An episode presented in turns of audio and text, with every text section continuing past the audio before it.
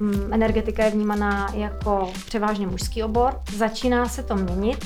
Feminismus eh, je přínosná věc pro obě pohlaví. Zapojit muže do tématu rovnosti příležitostí, protože eh, je nezbytná ta reakce a vlastně nastavení nějaké spolupráce, zmírnění obav z toho, že se nejedná o souboj mezi těmi pohlavími, ale o to nastavení možná nějaké jako jednodušší nebo lepší, efektivnější spolupráce. Jsem zároveň um, takovým, um, řekla bych, nechtěným uh, terčem někdy více, někdy méně vtipných komentářů, protože pozoruju, že vlastně spousta lidí, a teda hlavně mužů, neví, jak na mě mají reagovat, jestli se mě jako mají bát, nebo se mi mají smát, ale to nesmí, protože máme ty firmní cíle.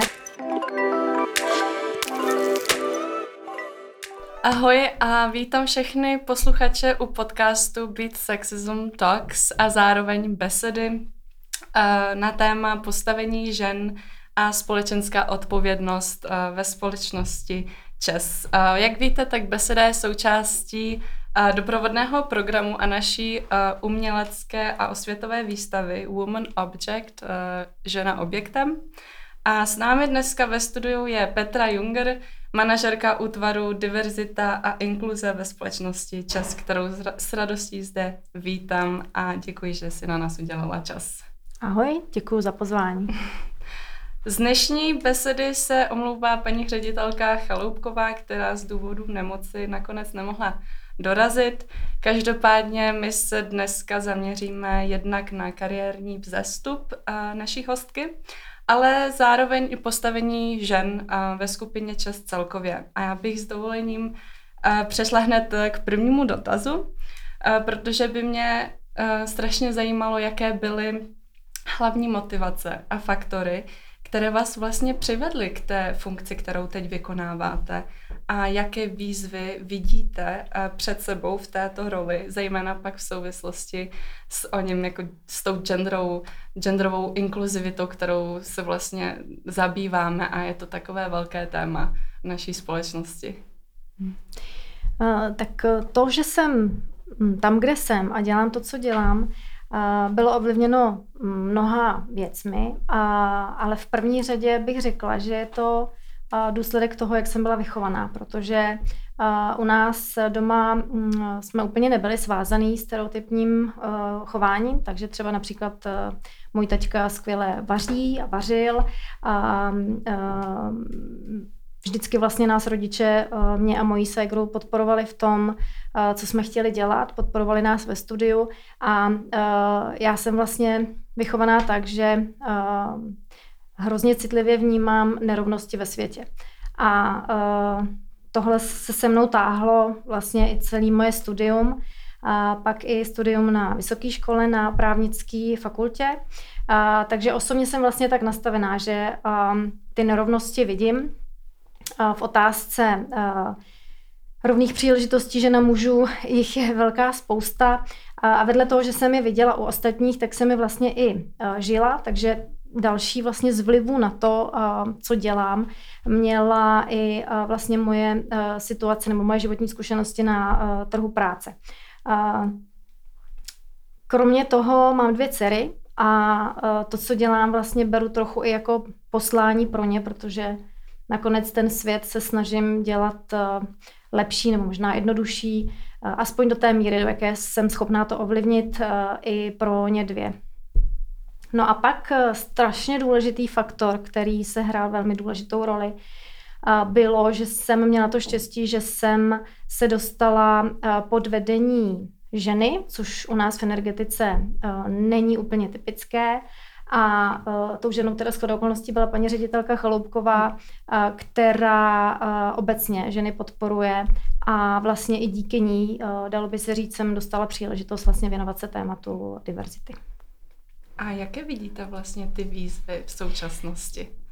Výzev je velké množství, ale kdybych měla vyzdvihnout to hlavní, tak v první řadě je to vysvětlit všem, že feminismus je přínosná věc pro obě pohlaví a že patří do veřejné diskuze a není to něco, co bychom měli někam odkládat na okraj. To je první věc.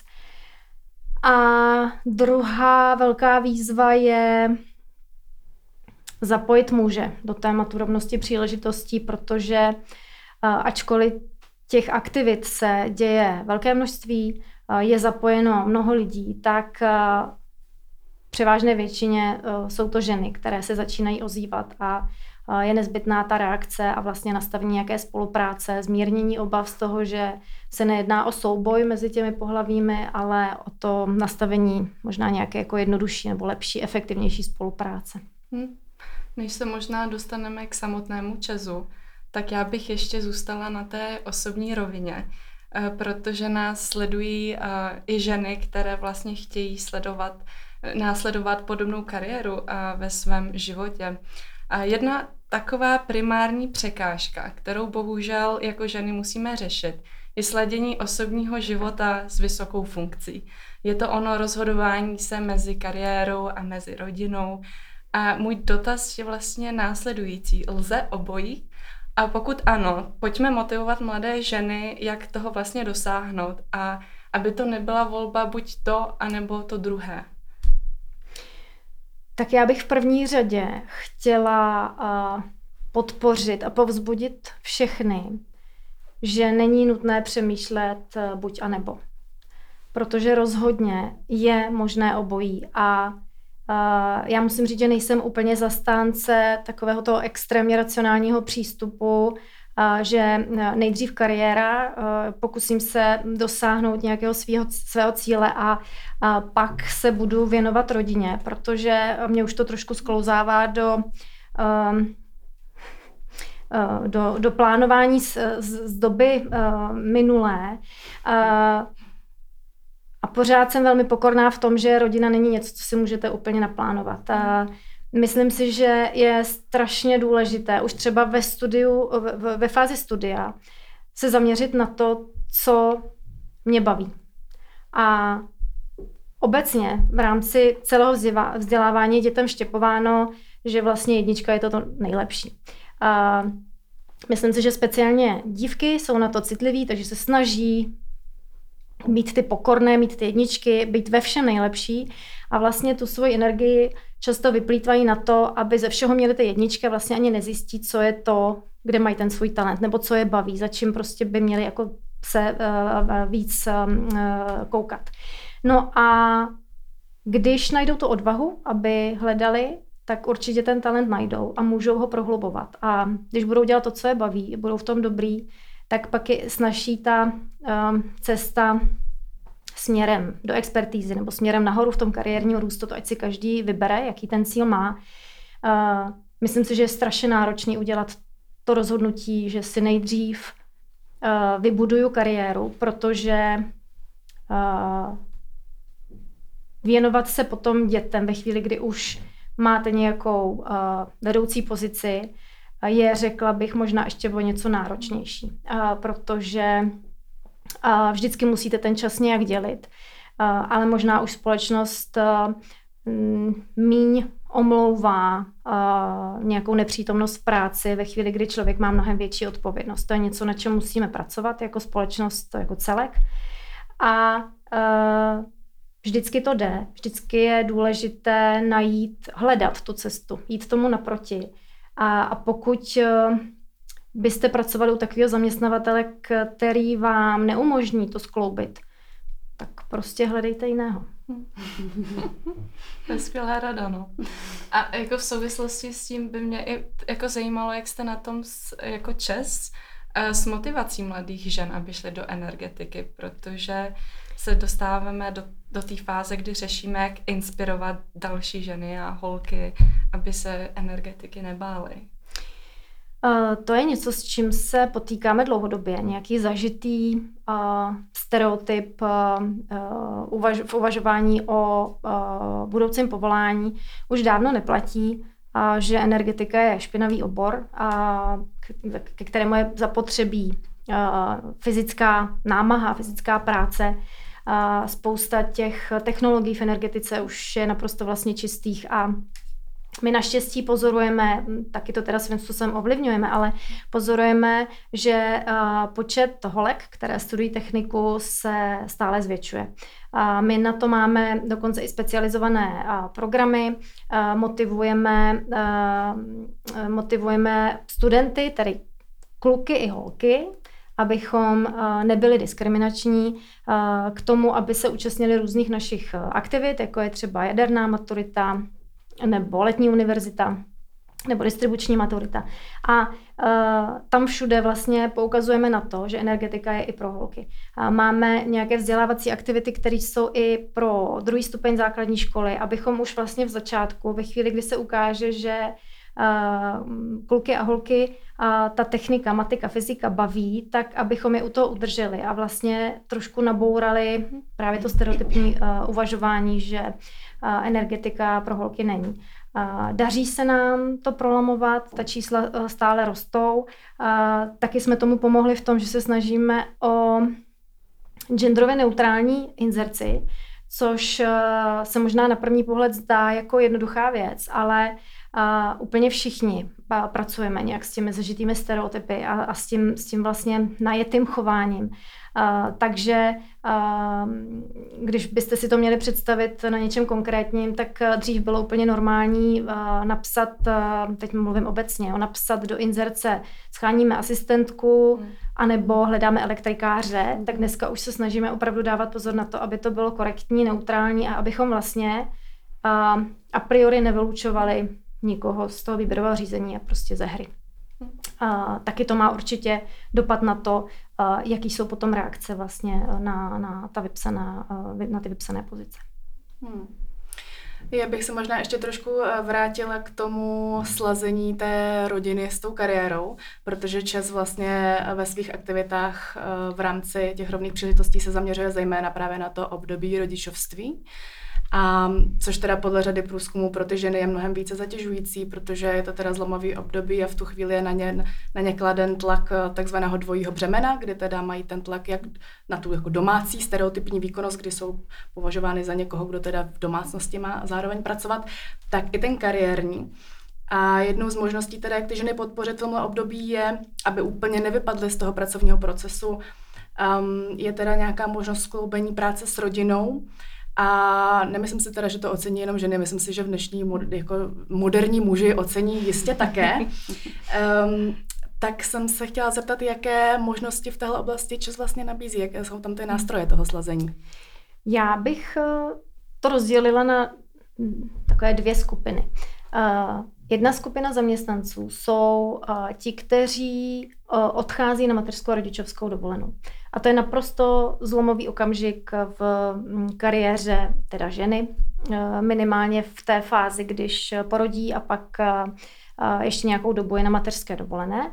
A můžu, může to samozřejmě limitovat potom i muže, když čerpají místo maminky, tu mateřskou nebo rodičovskou. Uh, téhle fázi je ten zaměstnanec velmi zranitelný a proto my jsme najeli na program, nebo udělali jsme takovou velkou změnu u nás, která spočívá v tom, že ve chvíli, kdy ten zaměstnanec odchází na mateřskou nebo rodičovskou, tak eh, místo, abychom mu sebrali na nějakou dobu všechny přístupy a vlastně úplně odřízli, tak jsme udělali úplný opak. Všechno mu necháme zachovaný, má svoji e-mailovou schránku pracovní, i když samozřejmě to není určený k tomu, aby pracoval, je to určený jenom k tomu, aby pokud chce, mohl s tou firmou komunikovat, respektive aby to fungovalo i obráceně a my jsme mohli komunikovat s ním.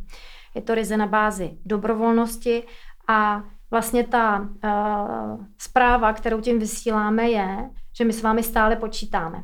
Pojďte se vzdělávat, pojďte být u toho, co se ve firmě děje. Nechceme, abyste se odřízli na tři, čtyři roky nebo šest let uh, a pak se vlastně vrátili možná do trochu jiné firmy. Takže to je ta, ta základní informace, kterou uh, s tím vážeme. A pak jsme spustili uh, Akademii pro rodiče ve spolupráci s organizací Mama Job. A ta má zase za cíl motivovat zaměstnance, máme tam teda teď samé ženy, maminky, aby um, se trošku posílili ve své pozici, když se vrací právě po té mateřské nebo rodičovské zpátky do práce. Uh, myslím si, že je to taky strašně uh, důležitý uh, umět vlastně začít, nebo začít přemýšlet nad tím, jak to všechno skloubit a umět si potom poradit ve chvíli, kdy ta situace už nastane. Chodím do práce, pak se ještě musím doma starat o tu rodinu, protože je to samozřejmě něco trošku jiného, než když člověk je jenom s tím miminkem, anebo jenom chodí do té práce. Tak to je vlastně specifická specifické postavení těchto zaměstnanců, kteří jsou tak jako jednou nohou trochu mimo ten pracovní proces, ale my bychom chtěli, aby ideálně tam nebyli moc dlouho takhle rozkročení, aby se nám brzo vrátili.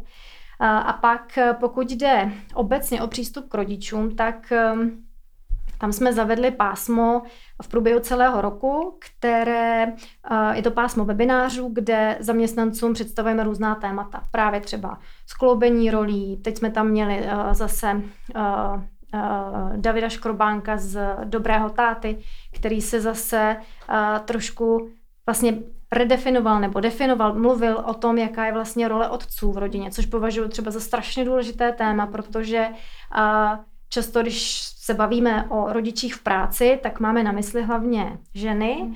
Nicméně eh, já s radostí pozoruju fenomén toho, že se muži mnohem častěji zapojují už teď do péče o dítě.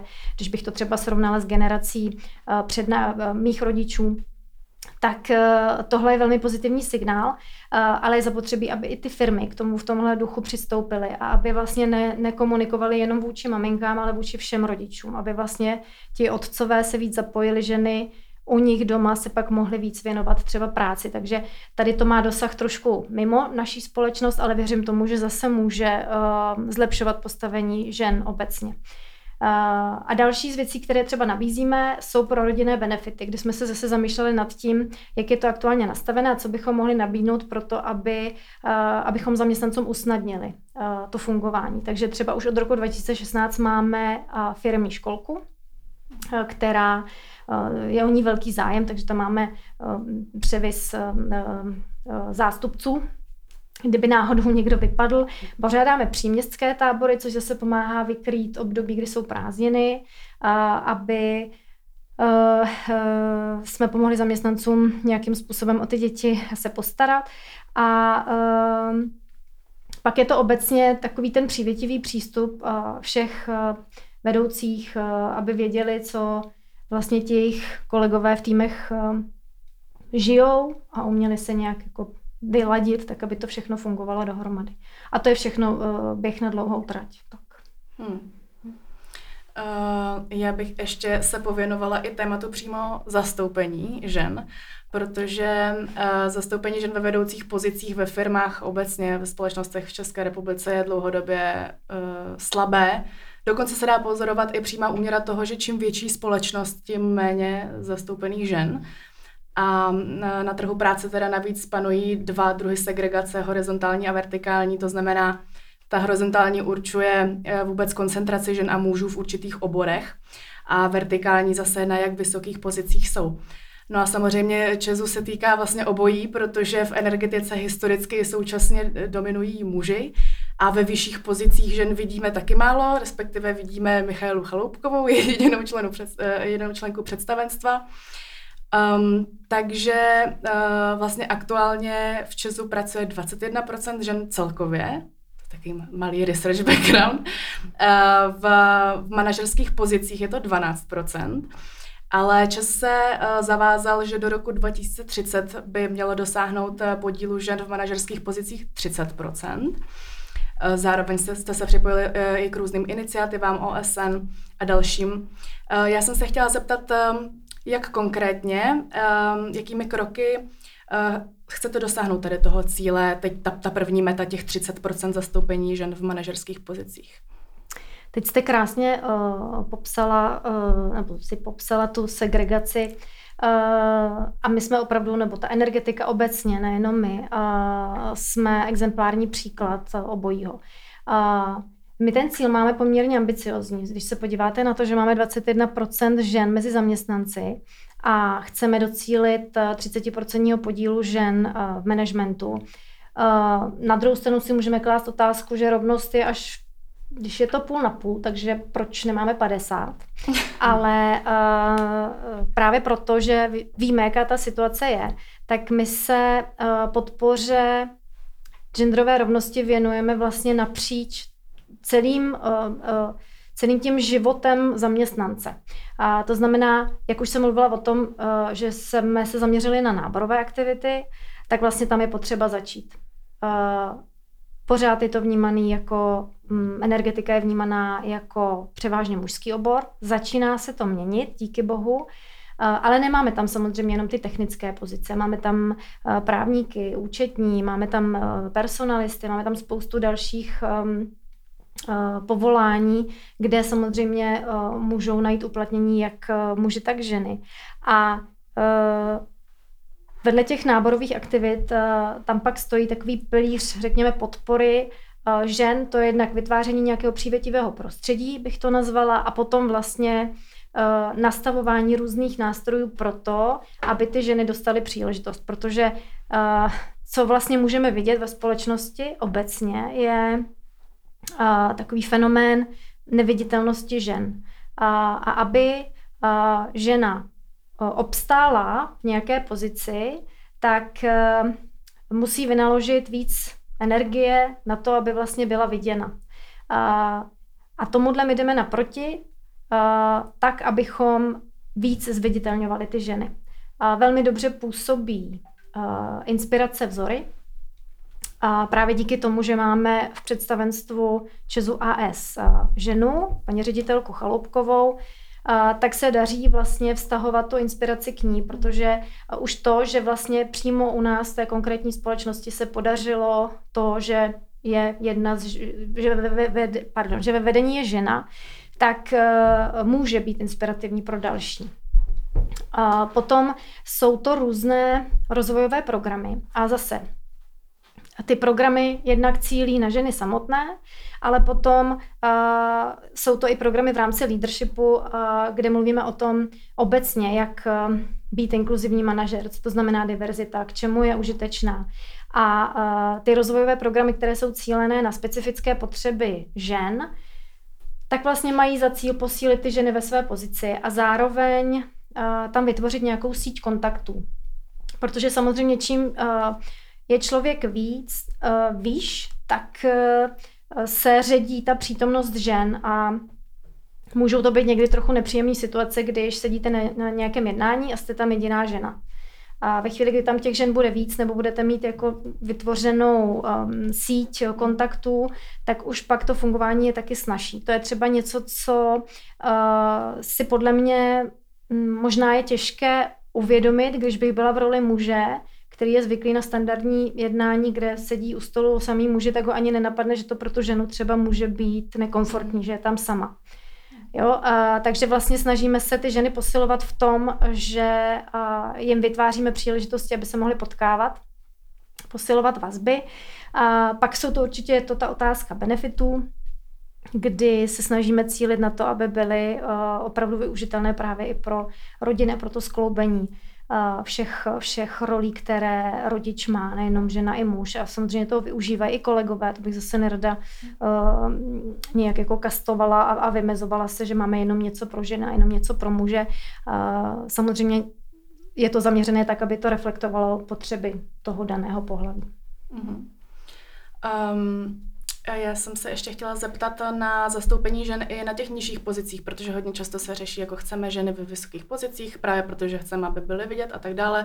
Samozřejmě ten network zatím a tady ta podpora žen eh, je důležitá, ale vlastně mě by zajímalo, jestli tady ta snaha eh, posílit zastoupení žen sahá i do nějakých větších jako hloubek um, těch, jako myslím pozičně těch žen, protože uh, předpokládám, že, nebo je to tak, že i na těch nižších pozicích převážně uh, jsou muži a případně teda snažíte se posílit ty ženy i hierarchicky v těch nižších hmm. pozicích?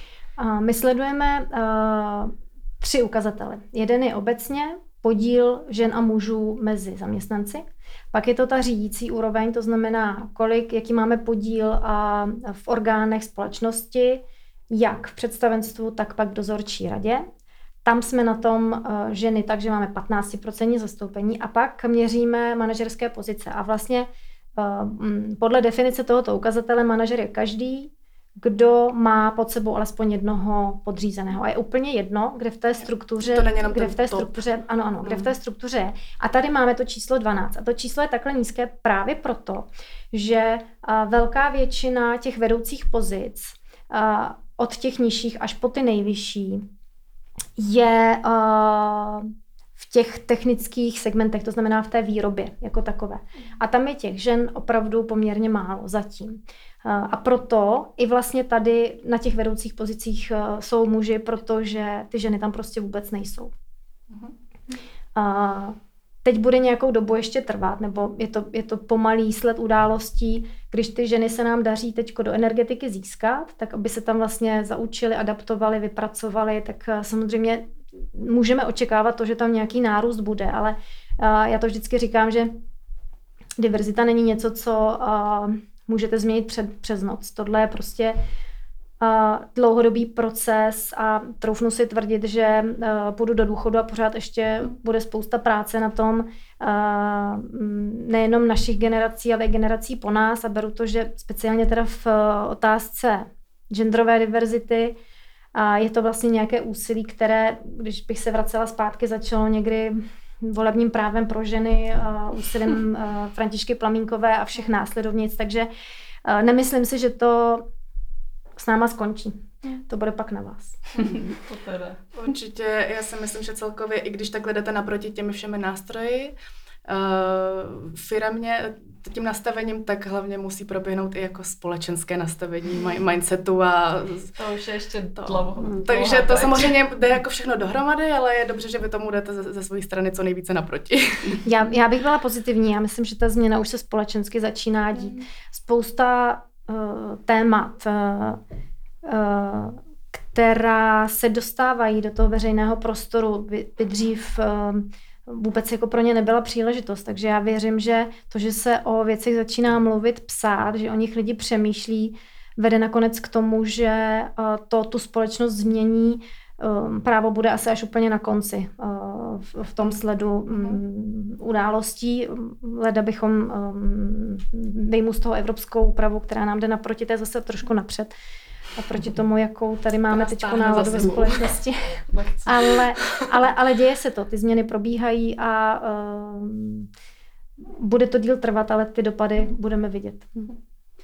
A my jsme se už vlastně dostali k tomu, že Čes se snaží motivovat ženy a studentky k tomu, aby se zapojili do toho energetického uh, průmyslu. Určitě jste s nimi tedy v kontaktu a vnímáte, vnímáte například, jaké jsou překážky v tom přilákání. Tak uh, Jaké, jaké jsou podle vás ty největší překážky, které brání ženám v tom, aby, uh, aby, se, aby šli do toho energetického průmyslu, který je vlastně historicky hmm. dominantně maskulinní? No, podle jednoho průzkumu mezi studenty, který jsme si dělali, uh, už je to teda několik let, uh, tak uh, je to uh, vliv rodičů. Hmm. Uh, vliv rodičů na to, Eh, na to rozhodnutí o povolání těch dětí, respektive holek. A protože velká část z nich je skeptická vůči nějakým jako prognózám, jak té jejich dceři bude v tom energetickém oboru. A je to tím, že právě vidí tu ženu jako izolovanou v mužské společnosti. Ale právě to je něco, co my už jako postupně měníme, protože už tam ty holky jako jsou. Vždycky je, vždycky je nejtěžší být ta první, být ta první v tom týmu. A když už jich je pak víc a jsou tam další a další, tak už samozřejmě to začíná být trošku víc přirozený, ty největší bariéry už jsou odstraněny. Takže co víme, tak jsou to ty rodiče. Tady bych chtěla ještě motivovat všechny uh, kluky i holky, uh, aby se nenechali odradit, pokud je technika baví. Uh, aby si šli za tím svým cílem a prosadili si to právě třeba i s vidinou toho, že můžou dosáhnout úspěchu v energetické společnosti. Díky tomu, že tady máme různé programy pro ženy, že můžou vidět, že máme ženu v nejvyšším vedení a těch vzorů je tam samozřejmě daleko víc. Jo. My, Čes AS je jedna společnost, ale vlastně celkem ve skupině Čes je těch společností zhruba 200 a i v dalších českých společnostech máme ženy ve vedení, takže není to jako úplně výjimka. A právě díky těmhle vzorům všech těch žen můžeme um, působit i na ty rodiče, nebo spolupůsobit spolu s těmi dětmi, na ty rodiče.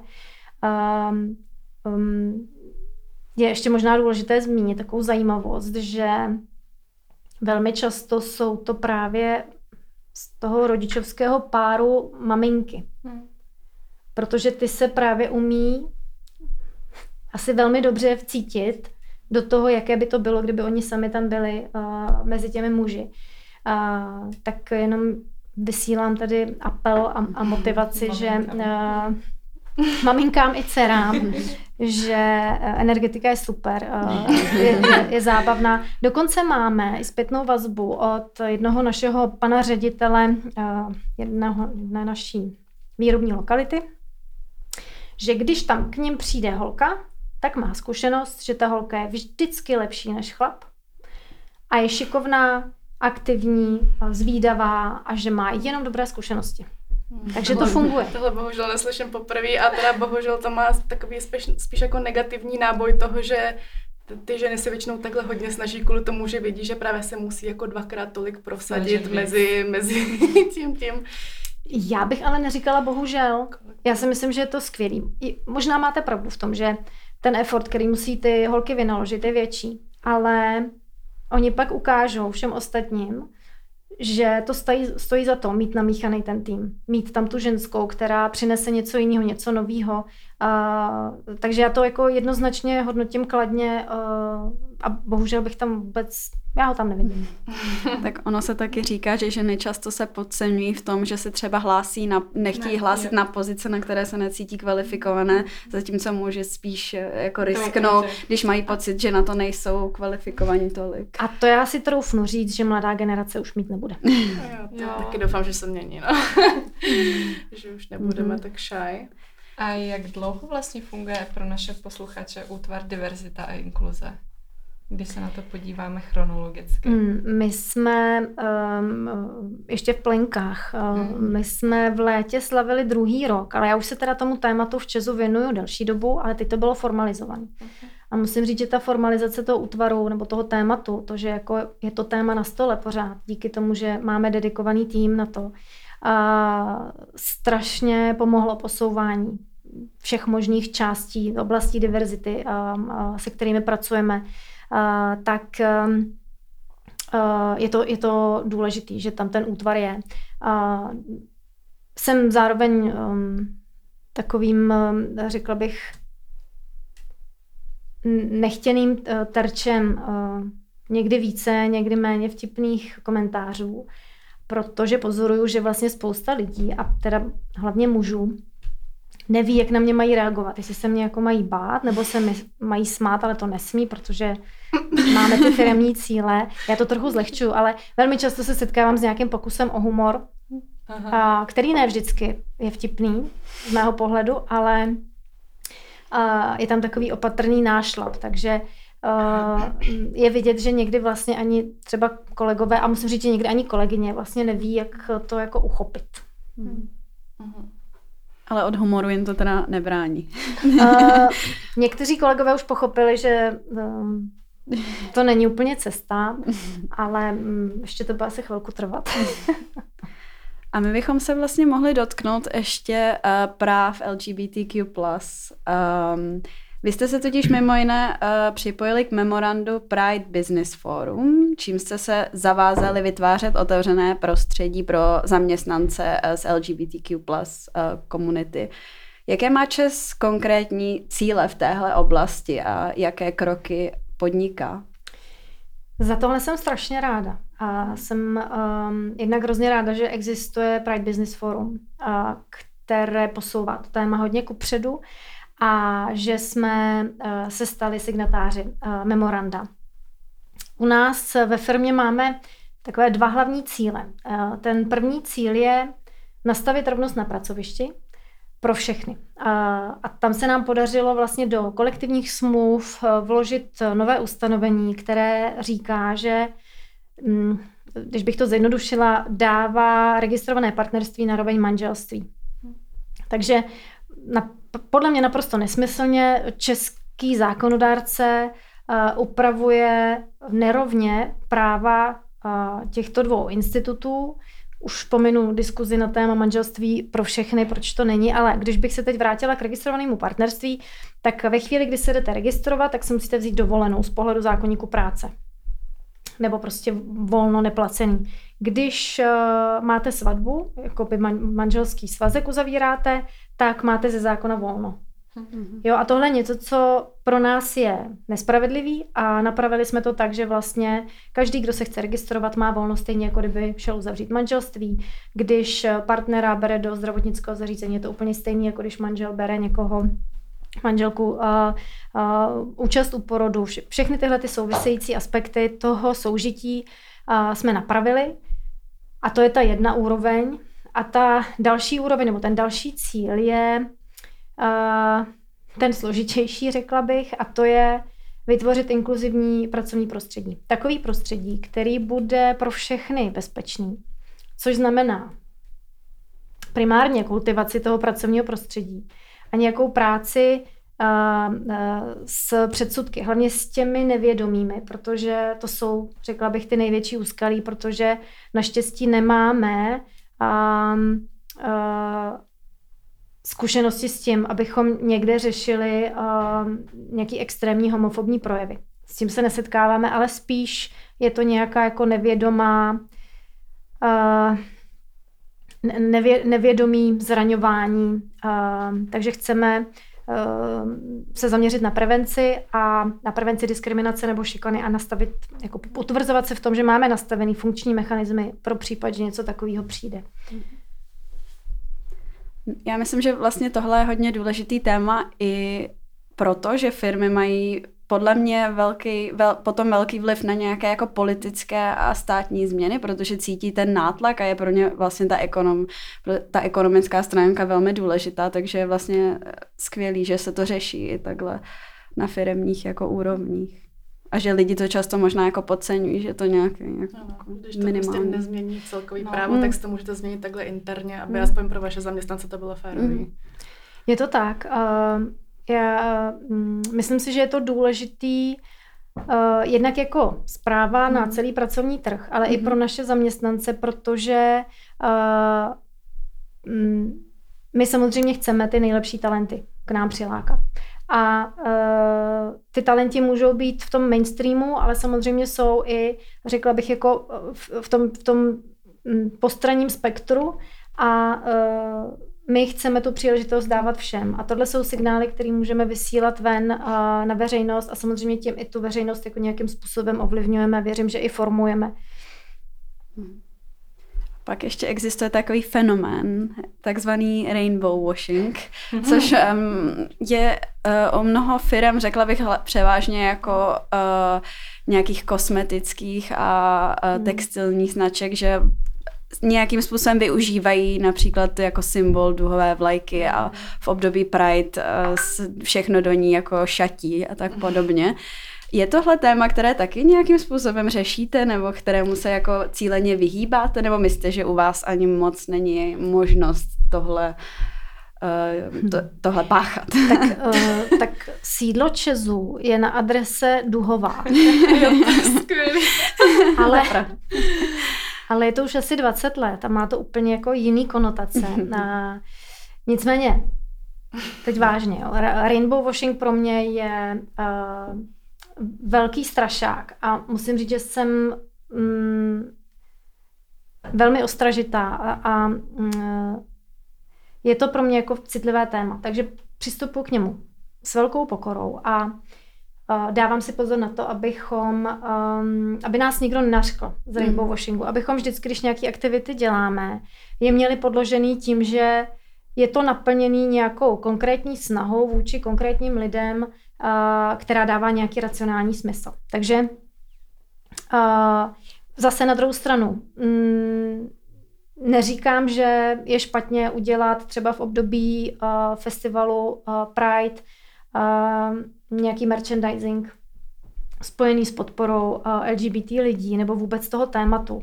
Ale když tam pak není ten obsah, mm. tak um, už je to možná někdy trochu uh, divadlo. Uh, já třeba uvedu uh, příklad. My jsme uh, jako firma letos, nebo ještě nikdy, nešli uh, v Pride průvodu. Uh, a ten důvod byl ten, že já jsem věděla, že mezi námi jsou zaměstnanci uh, lesby, gejové, ale uh, nebyla jsem s nima v kontaktu ani do takové míry, aby, abych si potvrdila, nebo aby oni za mnou přišli a řekli, hele, my do toho průvodu chceme jít. A abych tam šla já jako za diverzitu z Česu, tak to přesně by mi trošku inklinovalo k tomu, že jako jdu, podporuju to, ale nikdo za mnou jako nestojí. Mm-hmm. Uh, ale teď vlastně přichází změna, protože se nám povedlo založit ERG, teda anglicky um, zaměstnaneckou skupinu. A máme už tam lídra té skupiny, uh, který se stará o to, aby ta skupina měla nějaký obsah, aby něco dělali, aby donášeli nám nějaký podněty, spolupracujeme. A jeden z těch podnětů, který teď čerstvě donesli, byla vlastně diskuze na téma, jestli půjdeme do průvodu. A pro mě už je to teď úplně jiná situace. I pro vlastně dohadování se o tom, jak, za jakých podmínek, co a jak, protože to musíme nějak interně ještě prohnat nějakým schvalovacím kolečkem. Ale už je to pro mě úplně jiná diskuze, než když jsem tam stála sama. I když jsem věděla, že tam ty lidi někde jsou a vím, pro koho to dělám, tak ale tam nebyly konkrétní osobnosti. Teďko vím, že si o to vlastně řekli a stále by o to vysvětlili mi i ty argumenty. A tím už to pro mě je vlastně nějaká jako autentická, autentický přihlášení se k tomu, že je to pro nás téma, který chceme podporovat. A jak vidíte v souvislosti s tím vůbec vstup trans lidí do pracovního trhu? Uh, myslím si, že by to mělo být uh, úplně stejný hmm. jako vstup netrans lidí. Hmm. Uh, je to spojený s překážkama. Zase moji vtipní kolegové, které bych potkala na chodbě, aby se otřeli o téma záchodu, což je ale až ta poslední věc v řadě, řekla bych. Takže je to něco, na co je potřeba to prostředí připravit a hlavně ho připravit pro ty lidi, kterých se to týká, když do té práce přijdou, protože zase, když budou ty první, kteří budou ti, kvůli kterým se bude ten systém přizpůsobovat a měnit, tak to samozřejmě je úplně jiná pozice, než když přijdou a my řekneme, jasně, ale tady máme připravený A, B, C, D a jsme ready. Hmm. Jo? A tohle je také něco, co vlastně je potřeba uvnitř té firmy otevřít, víc o tom nějakou diskuzi, aby lidi pochopili, že to není žádný rainbow washing, ale že tady je skutečná potřeba jako vít těm lidem vstříc. A to máte takové drobnosti, jako třeba to, že uh, systém, který um, používáme pro um, systematizaci zaměstnanců a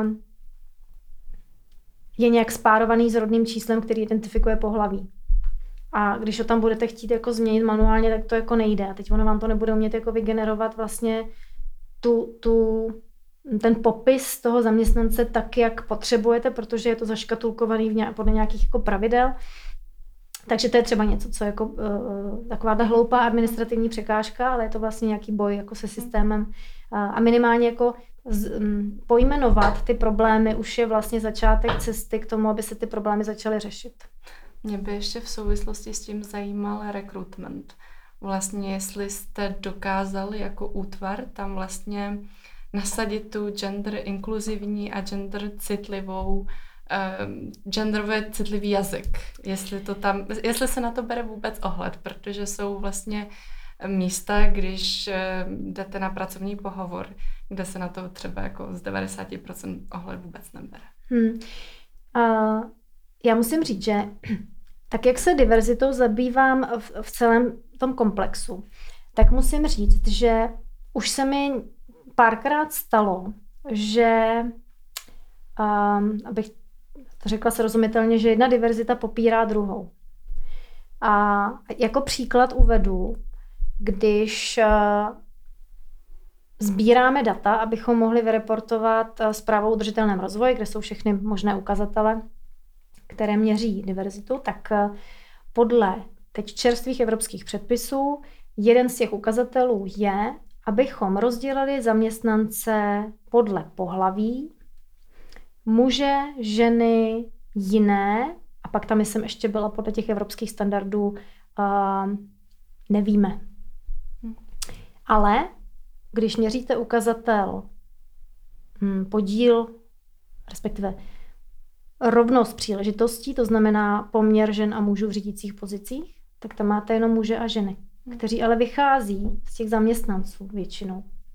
Takže mně to přijde obrovský jako nepoměr a už jenom, že vlastně mm, ty standardy, mně přijde, že neví, co chtějí, jo? tak buď to všude měříme teda, že zohledňujeme genderovou identitu vedle pohlaví, anebo ne, ale dělejme to teda všude. Hmm.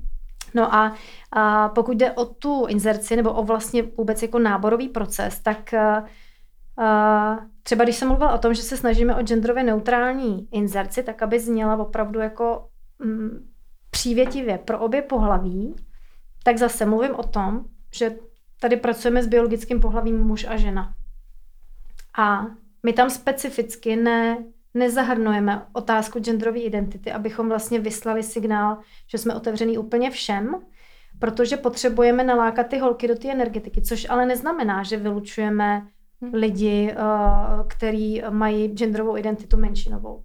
Jo, ale prostě skloubit to všechno dohromady je opravdu náročný. Takže máme, snažíme se o to, aby to znělo neutrálně a máme uh, i nastavený tam um, takový odstavec, který popisuje obecně to, jaký máme přístup k diverzitě, odkazuje i na politiku diverzity, kde máme definovaný základní vlastně principy přístupu k zaměstnancům. Takže ty obecné věci tam jsou, uh, ale pak už vlastně um, se bavíme v konkrétní rovině vždycky, když vidíme ty uchazeče. Hmm. Nebo když vidíme jakoby tu, tu, uh, ten přehled těch uh, zájemců. Mě k tomu ještě napadlo přímo eh, samotná jako sestavení třeba nějaký výběrový komise, jestli něco hmm. takového je, protože je to asi trochu jiný, když proti vám jako tam sedí prostě pět chlapů, a nebo když se i ta třeba ta, jako fyzicky ta genderová komise je, nějakým, je nějakým způsobem genderově vyvážená, ta komise i část. Snažíme se o to, máme to dokonce mm, deklarovaný v jednom vnitřním předpisu, který právě definuje postup výběru zaměstnance.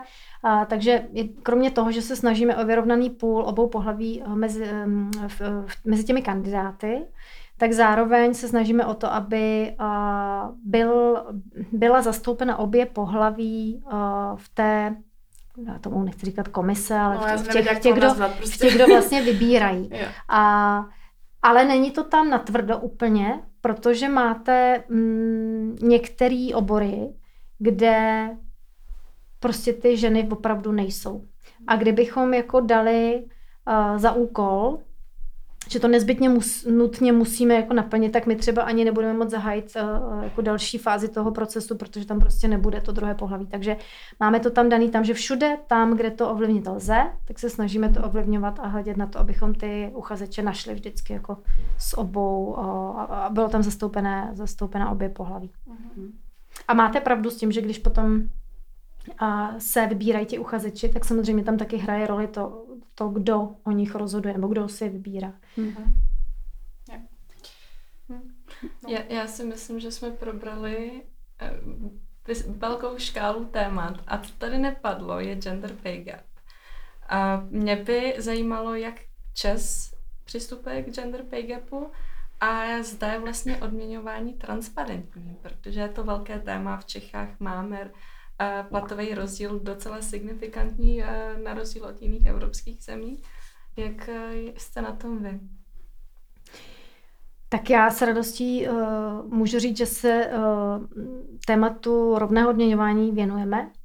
Zase už je to několik let, takže nečekáme, až bude účinná evropská směrnice, respektive až bude transponovaná do českého právního řádu. Uh, tady asi je potřeba ještě trošku skorigovat uh, ty termíny, jo, protože když se bavíme o uh, gender pay gapu, tak je to vlastně absolutní číslo, které nám říká, kolik v těch absolutních hodnotách berou ženy a muži třeba v České republice, ale do toho není zohledněný, uh, v tom není zohledněný jenom výše té mzdy, ale je tam zohledněný to, že ženy častěji pracují na zkrácený úvazek, že ženy častěji pracují v těch méně placených oblastech a tak dále. Takže uh, samozřejmě je to problém, že v České republice je ten gender pay gap a, a takhle vysoký. A, ale je potřeba upozornit na to, že to není jenom úkol pro firmy ale je to vlastně úkol pro politiky a pro celou společnost, protože až teprve, když se přenastaví všechny Eh, nástroje a všechna, všechna mm, eh, vlastně to, to fungování rodiny, toho, kdo čerpá to rodičovskou, jak jsou motivovaní otcové, aby se podíleli na péči a rozloží se minimálně ta péče o děti, a to nemluvím o dalších věcech, tak se nám může ten gap trošku začít narovnávat, protože tam v těch absolutních číslech to začne být vidět.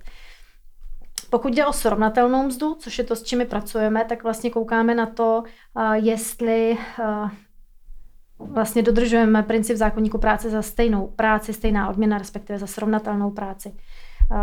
Stejná odměna a jak se u nás říká, co se neměří, to neexistuje, tak my jsme začali měřit tu srovnatelnou mzdu, respektive ten gender pay gap.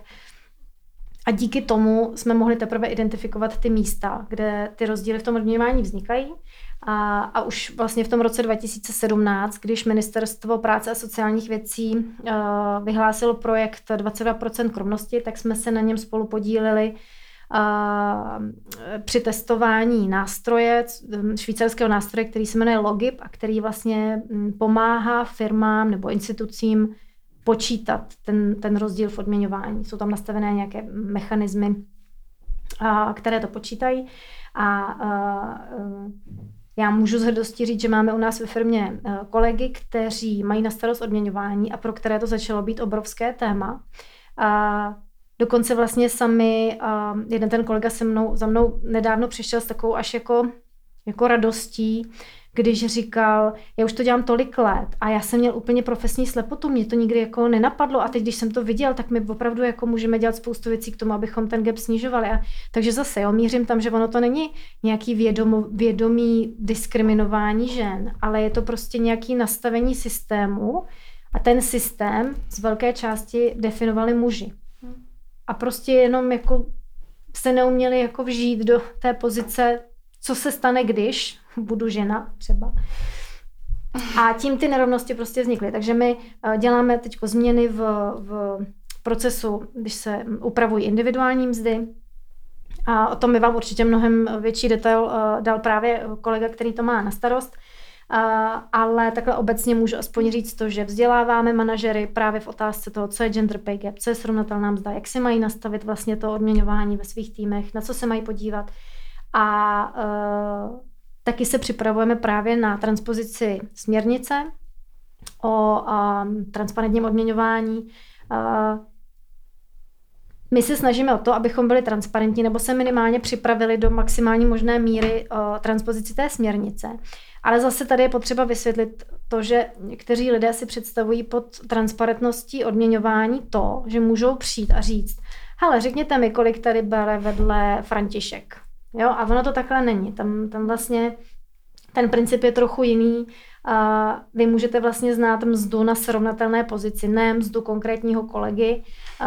To je veliký rozdíl myslím si, že transpozice té směrnice, kterou uvidíme ještě, jak bude transponovaná, ale obecně ty principy, tak jak jsou tam definovaný, tak si myslím, že poměrně zahýbou českou společností v tom směru, že se začneme víc zamýšlet nad tím, zda za jakých podmínek a s kým sdílíme informace o tom, kolik vyděláváme, protože to je, řekla bych, poměrně tabuizovaný v české společnosti. Jsme v tom asi trošku um, v extrému, řekla bych.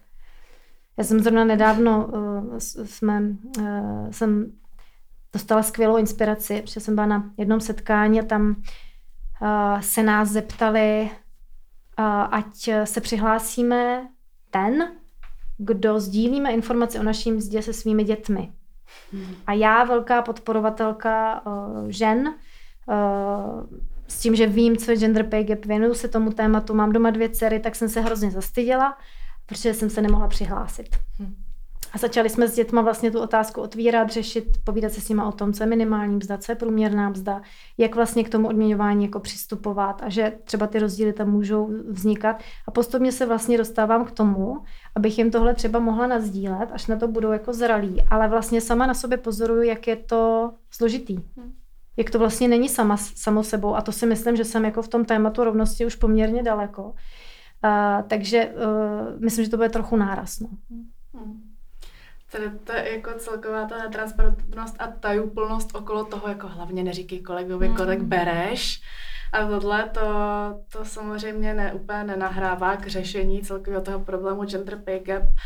Uh, ty jsi tady předtím říkala, že samozřejmě gender pay gap je jako um, široký pojem, že když se řekne gender pay gap, takový ten obecný, tak samozřejmě do toho jsou zahrnutý to, že ženy, poloviční úvazky a tak dále a tak dále.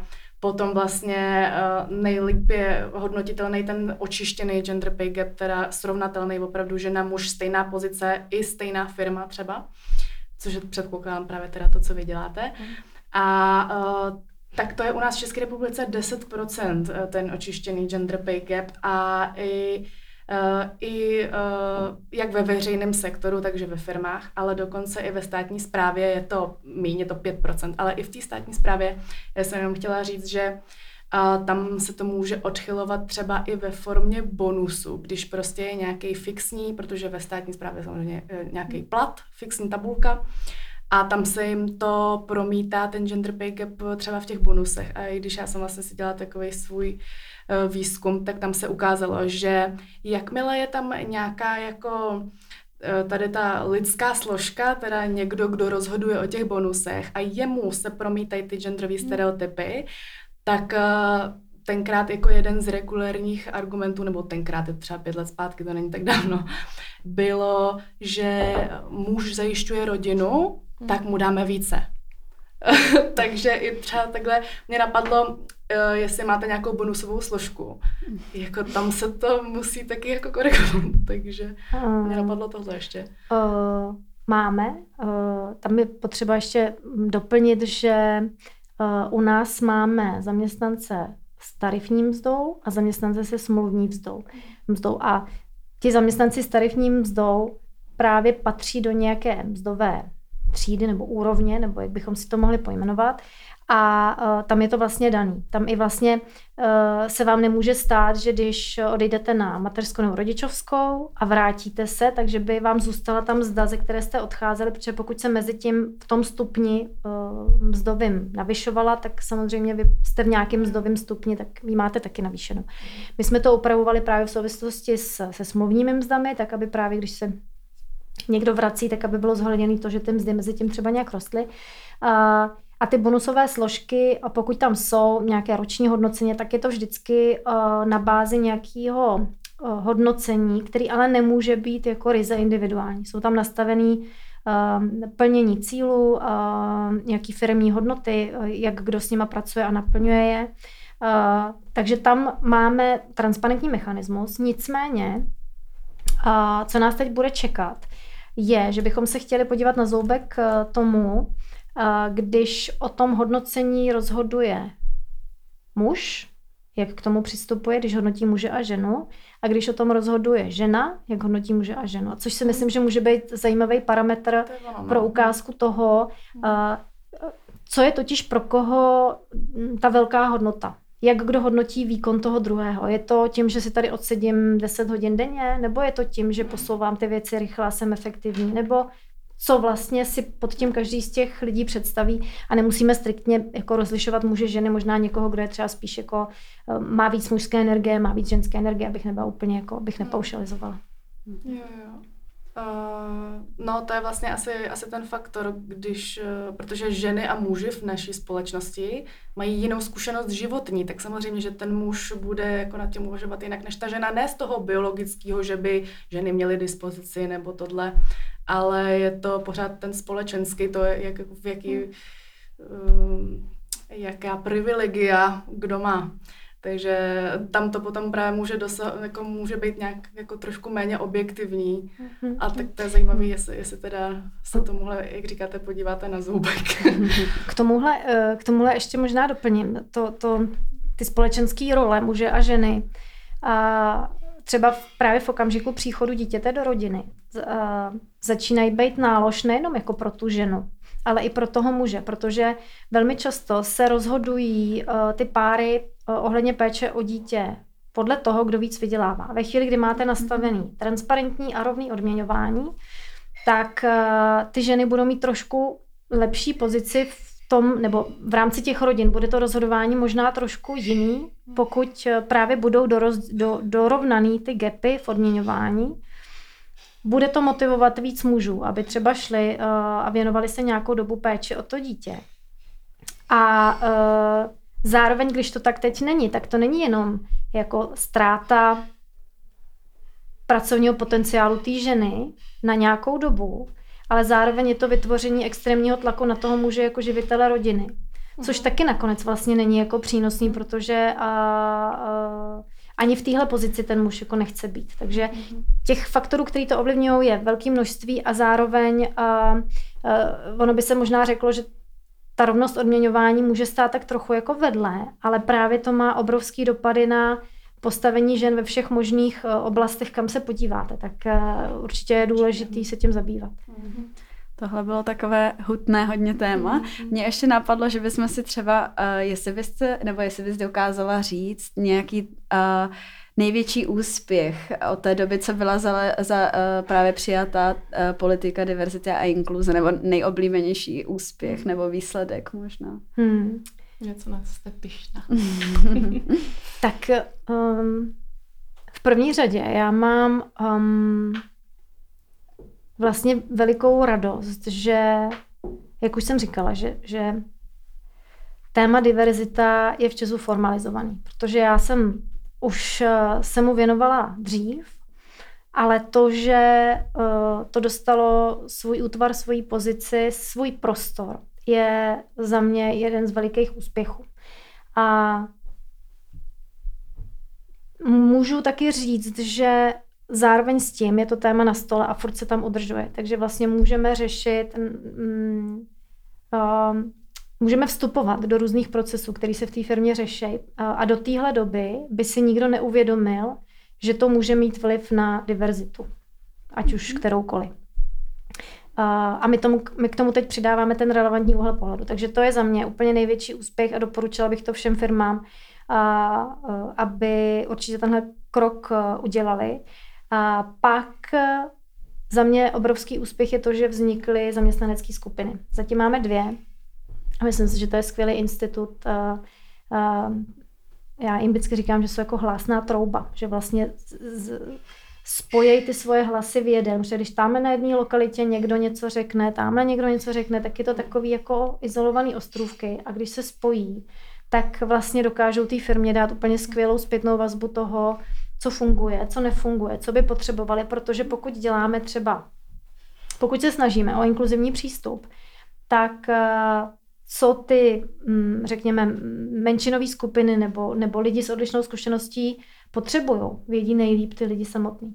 A když jako my jim dáme nějaký místo, kudy nám můžou tu komunikaci vyslat, tak samozřejmě to úplně uh, ideální, za mě teda úplně ideální cesta. Takže na to jsem hrozně hrdá a pak uh, mě baví to, že uh, už neodřezáváme naše maminky, když odchází na mateřskou a rodičovskou. Z toho mám teda taky velikánskou radost. Mm-hmm tak to je samozřejmě benefitující i pro samotný čas. Ono to naopak je trošku neekonomicky a nelogický, jako je úplně ztratit vlastně ten, mm. úplně jako fakt ztratit ten talent a, a ty lidi. No. Ono je to krátkodobě asi ekonomicky výhodnější, ale dlouhodobě ne. Mm-hmm, jasně. Um, nějaké ještě otázky? Já myslím, že jsme vyčerpali. Samozřejmě, jako kdybychom se chtěli bavit do hloubky, tak tady ještě budeme sedět pět hodin, ale aspoň takhle jsme, myslím, že pokryli většinu témat, co se týká diverzity. A já moc děkuji, že jsi k nám přišla do studia sdílet za první svoji jako vlastní osobní zkušenost a za druhý to, za čím vlastně v Česu stojíte, čím se zabýváte, co, jaké, jaké hodnoty prosazujete. A my Česu samozřejmě držíme palce, aby naplnil ta svá předsevzetí, která, ambiciozní předsevzetí, která teďka, do Českou uh, republiku. teďka má. Přesně přejeme, aby bylo čím dál tím víc šikovných žen i v tomto stále velmi teda maskulinizovaném odvětví. A, a z diváky a posluchači se těšíme příště a děkujeme Petře. Já taky díky a držím palce všem holkám, kamkoliv se hnou, ať se jim daří a klukům vysílám zkaz, aby holky podporovali. Děkujeme moc. Já taky děkuji moc krát. Děkujeme.